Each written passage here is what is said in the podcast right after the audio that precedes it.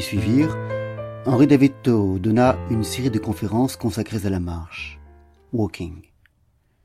L'une de ces conférences fut publiée après sa mort en 1862, et c'est elle qui est reprise par de nombreux éditeurs, et qui a été, il y a quelques mois, rééditée par Lerne, sous le nom de Marché.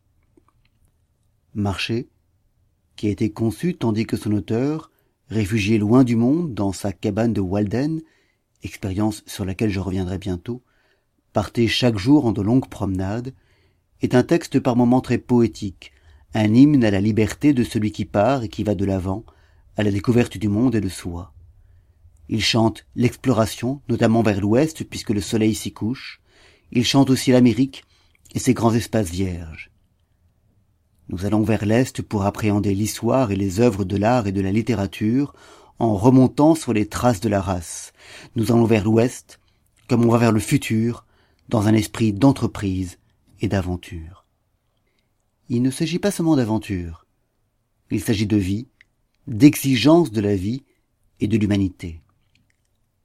L'Ouest dont je parle n'est qu'un synonyme du terme sauvage, et ce vers quoi tendent mes développements c'est l'affirmation de ce que la sauvegarde du monde réside dans cette nature sauvage. Chaque fibre de chaque arbre s'élance à sa recherche. Les villes l'emportent à prix d'or. Les hommes labourent et naviguent pour elle. De la forêt et de la nature à l'état sauvage proviennent les toniques et les écorces qui revigorent l'humanité. La nature, pour Taureau, et notamment ce qui permet à l'homme de ne pas s'engluer dans le faux savoir, qui nous prive de notre ignorance positive, de ne pas s'engluer aussi dans le passé. Béni, entre tous les mortels, celui qui ne perd pas un instant de la vie qui passe à se souvenir du passé.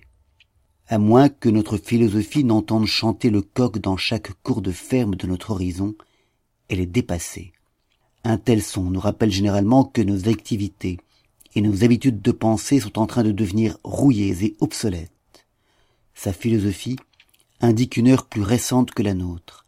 Il suggère un testament plus neuf, l'évangile selon l'instant présent. Il n'est pas demeuré en arrière, il s'est levé tôt et a conservé son avance pour être là au moment opportun, à l'extrême pointe du temps. Partir permet ainsi de s'arracher à tout cet englument et de reconquérir sa liberté. C'est ce que Thoreau dit dans un passage qui rappelle l'extraordinaire Quand tu aimes, il faut partir de Blaise Sandrard. Nos expéditions ne sont rien d'autre que des randonnées qui chaque soir nous ramènent à nouveau devant le même vieux coin de cheminée d'où nous sommes partis.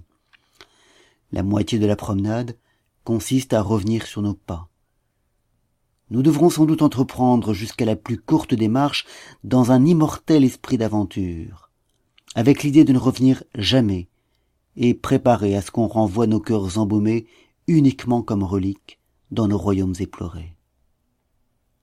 Si vous êtes prêts à quitter père et mère, frères et sœurs, femmes, enfants et amis, pour ne plus jamais les revoir, si vous avez effacé vos dettes, rédigé votre testament et réglé toutes vos affaires, si enfin vous êtes un homme libre, alors vous êtes prêt pour marcher.